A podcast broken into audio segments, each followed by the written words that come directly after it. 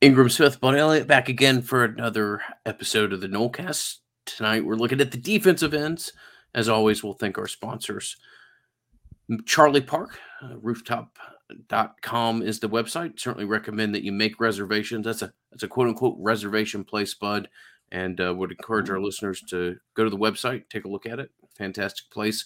Louisiana Hot Sauce and Tarpon Cellars, long sponsors of ours. Uh, congruityhr.com and as always, Chad Shannon and the legendary team, uh, uh, or the Chad and Shannon, the team there now at Legendary Home Loan. So uh, fortunate to have the sponsors that we do. Thank them for making conversations like these possible. And Bud, let's uh, look at the defensive ends and give kind of one final tip of the cap to one Jermaine Johnson, in addition to Keir Thomas. Man, you lost a lot at this spot. This was the strength of your team last year. This spot changed your team last year for the better. I mean, they, they absolutely just straight out won you some games. I can think of Boston College, obviously. Uh, they kept you in games that maybe you uh, otherwise might not have been in. Notre Dame uh, would come to mind. They really just were a pretty dominant force. I mean, it was it was Batman and Robin, you know, with with, with Johnson being Batman and, and Keir Thomas being Robin. But we we talked a little bit about in the defensive tackle preview, which I assume you've already listened to if you're watching this in this playlist. Uh, 15 minutes or less. We're trying. We're trying. You know, two, two hour full season preview. That's what we're trying for this year. So you can binge all these episodes if you catch us late. And we do gain subscribers every year at this time. But combined, Jermaine Johnson, who's first round pick, right? No, oh, sorry. Yeah, yeah. I mean, and Keir Thomas, who was a really damn good college player, although maybe not you know, an NFL type body, uh, combined for 80 pressures, 18 and a half sacks, 33 incompletions or interceptions accounted for. So they didn't pick the ball off, but like those plays ended up being interceptions or incompletions according to the official score uh, because of the pressure that they generated. Ingram, I'm going to go out on a limb here, man. And I'm not trying to be negative. Uh, this group will not be as good as last year's group was. I think that's a, a safe limb for you to walk out on, certainly. Yeah. Um, not to say that you don't have some interesting pieces here, and not to say that I might have a optimistic look here to the point to where I may look in a couple months back and say I was really kind of fooling myself on some of these kids. So it's an interesting conversation. You've got maybe what I would label a little bit of a reluctant cornerstone as far as what I would like to kind of build the defensive end position around in McClendon, but it's a kid that's made progress, has improved uh, in a steady manner as much as really anybody on the roster. Um, not a guy that I think any of us in eight years are going to look back on with like, oh man, I can't can't believe I haven't looked at the McClendon highlights in a couple months or something like that. Not a guy that's going to put you on the old uh, and one mixtape, as we like to say about defense linemen, but really solid player who I think is going to be a uh, a solid, slightly above average ACC defensive end. And it's the two other pieces where I think you've really got a chance to to push the ceiling but McClendon gives you a pretty solid floor of which to build off of.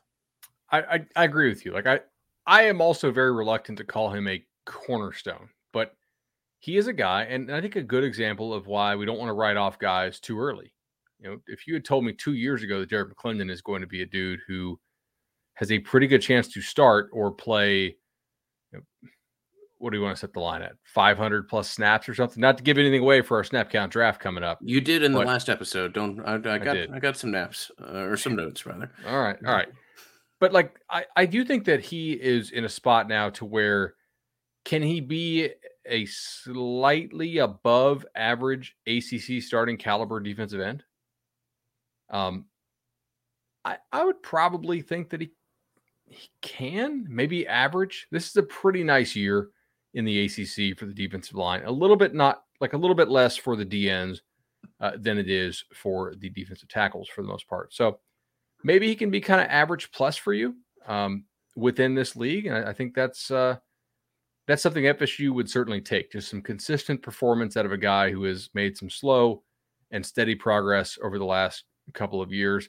Does have the frame to continue to get better. Maybe he breaks out as he gains confidence. You never know. He, may, he might have a little more a little more confidence in that role and, and just just have a breakout season. That would be pretty cool uh, if if he can do so. I, I, think there's I think there's possibilities for it. The thing is, I, have never been able to figure out what McClendon is. Occasionally, he looks twitchy, and then sometimes I don't see it, and I don't know if that's indecision or or what that is. But uh, we're going to see a lot more of him this year. I, I do think he'll play you know, a decent number of snaps, man. Last year he only played 280 snaps on defense. I don't know what he played on special teams, uh, but yeah, like this is a nice piece to have, and I and I, he, I know you're a big McClendon fan, even though reluctantly you said I'm a little more reluctant than you are, but I feel like we're both on the same page. Here, he's going to be an important part of this defense.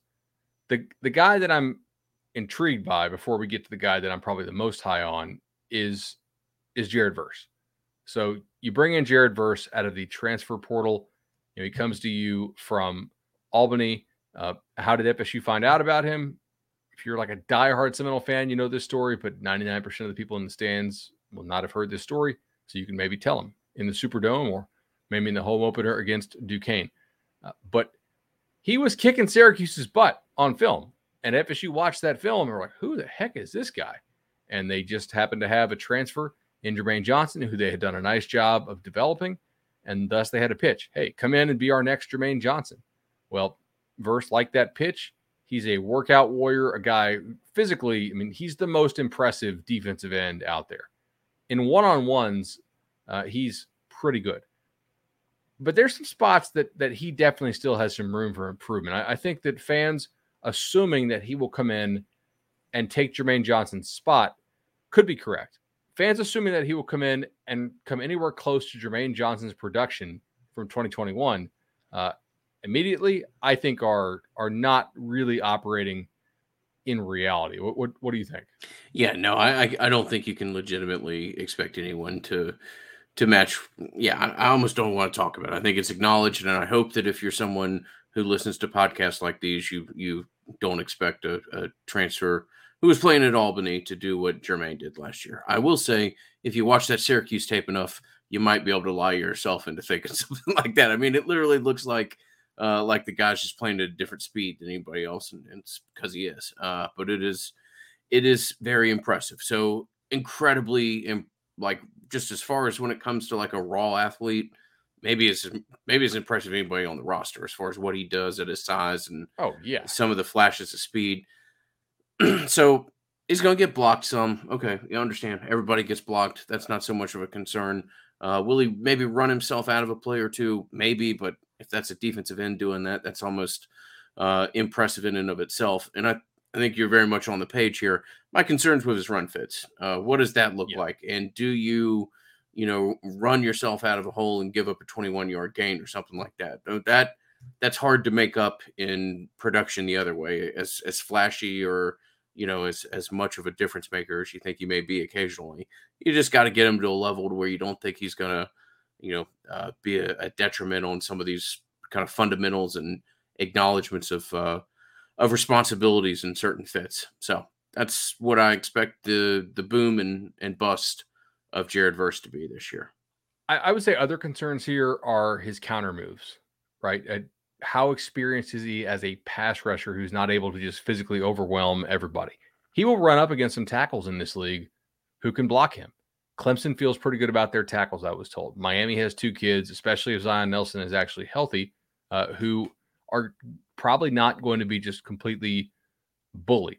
NC State apparently feels very good about their tackles, despite the fact that Ike Ekwonu went as I think like a top 10 pick in the NFL draft. So there are some tackles on this roster or on this schedule rather who will be able to physically match up with him at where he is in his career. How will he work with his counter moves? If he gets stoned the first time, does he keep bringing his feet, right? Does, does he help to collapse the pocket? Uh, all these things are, are really interesting questions, but physically, this guy is a freak. John Papuchis is obviously thrilled to have him on campus. And I, I do think there are some games where he could really, really help. Um, LSU is actually one of those games.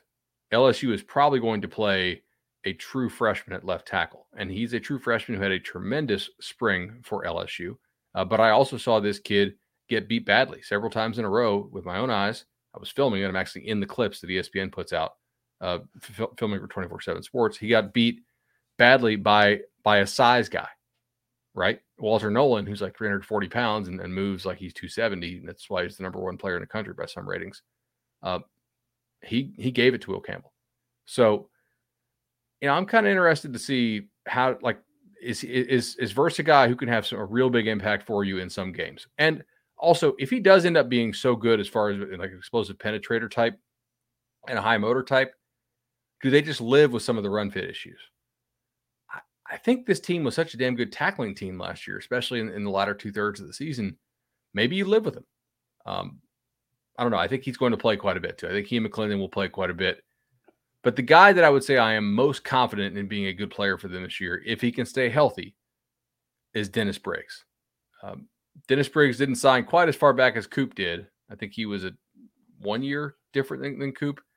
I remember flying back from uh, from the opening tournament back when it was still out in Oregon uh, with with Briggs. So it's it's been a while. There's not a lot of those Oregon guys left. He's like 275 ish now. He played D tackle. He played D end. He's back at D end he was actually extremely effective last year when he was healthy through the first couple games, and then he got hurt, and that really did change some of what FSU's defense wanted to do. Uh, now, look, some of these numbers I don't really trust because it was against Jacksonville State. So, okay, like you lost that team, but some players did have dominant games for you last year. But his like pressure rate per snap was extremely high. Uh, like the the win rate stats that we can look at were, were pretty high. I, I think this is a guy has versatility in terms of where he lines up because he can play seven, he can play six, he can play five. I think he's good with his hands. I think he's really damn athletic for his size. And if it all clicks, this is a dude. I mean, I hell, make a prediction on it. You're you're just as bold on him as I am. I'm I'm pretty excited to see what they can do with Dennis Briggs. Yeah, I know to the to a sidewalk fan, what I'm about to say may not sound all that bold, but I, I legitimately think this kid has a chance to be a second team All ACC defensive lineman. And uh, if you if you just listen to this a standalone episode, we spent about two minutes gushing over what the ACC has as far as defensive line and the defensive uh, tackle preview. It's absurd. Clemson alone is absurd but it is a uh, the strength of the conference and Briggs. Again, that is optimistic of the optimistic, but uh, I think Briggs has a chance to have a breakout year. Incredible physicality as to what the guy offers you, decent amount of bend as well. I I hope I'm not uh, just sitting here lying to myself, but I think Briggs has a chance to be a very very significant contributor and somebody that you start to look at building the defense around. And yet, I got to say, like, even if Briggs plays to his potential and Verse plays to his potential and McClendon plays to his potential and they all three stay healthy, look, we are still predicting a drop off in quality of defensive end play. I don't want people to like to, to think this is not true. Okay. If they don't stay healthy or if they don't play to their potential, the drop off is huge. If they all stay healthy and they play to their potential, the drop off is, I think, minimized. Might be a good word for that. They had, again, 80 pressures, 18 and a half sacks, 33 incompletes and interceptions accounted for last year. And that was only like in, they're not getting a whole lot of sacks in games where people aren't having to throw against you in the second half. And there were certainly some teams that, that just shut it down because they knew they had you in the bag last year. Uh, so, yeah, this is a, a position that I feel I feel relatively confident, if healthy, that it will not be a bad position. I think you are, if healthy, upper half of the ACC here. Uh, but it is definitely a drop off. You had arguably the best tandem in the ACC last year. So, you know, depending on what you think of the Pitt and some other teams. So, I'm I'm excited to see what these guys can do. I'm really excited potentially about the versatility they offer, by the way, because of the size of the bodies. Like McClendon Nate's small, Jared Verse is legitimately jacked, and Dennis Briggs obviously is a former D tackle. I want to see how much three down stuff they can run. That's what I would try and do, somewhat at least, uh, with these bodies. I, I, don't, and maybe maybe that allows you to bring, I don't know, an Amari Gainer off the edge, or maybe one of these young guys we should probably talk about before we hit the 15 minute mark. Uh, are there any, any young guys you, you think like, hey, not in a starting role, not in a God, I hope they don't have to play a ton role, but in a can you start to phase them in as a contributor role? I mean, you started to heard some solid positive whisper slash feedback on Turner, and you've and you've heard a little bit on on Pat. He got Payton hurt last well. year too. Remember, like yeah, he was the most physically ready looking kid. Turner, that is, uh, mm-hmm. looking kid last year. So I, okay, I, I, I can buy it for me, man. I, I, think second year, like maybe he can go out there and be a guy who is, uh, you know, a contributor for you. Yeah. I, Payton as the as the guy who could be your like speed dude off the edge is, is somebody who intrigues me. He's a, that's something he did in high school. Yeah, I think he still needs some time. Still a developmental project, not nearly the project that George Wilson is. That's two years away, if it ever. I think at this point, uh, Aaron Hester. There's some Tashman Stevens there, right? Yeah, yeah, a good. Uh, or no, who was the kid that Jimbo took from North Carolina? Who they kept telling it like, uh, Brew and those guys would tell you like how he was going to get so much bigger, and I was like, it was a, I think it was a South Carolina kid. I know who you're talking about. I'm blanking super, on him. Super super skinny. I mean, Jimbo like six, at one seven, point, buck eighty, a future top twenty pick or something like that. Just madness. But uh, anyway. they medically disqualified him after like two years, right? Yeah, yeah, yeah. Name slips my mind. Yep, Aaron Hester's the freshman here. Maybe you start to see something. Uh, they're excited with what they have, what they have to ultimately work with.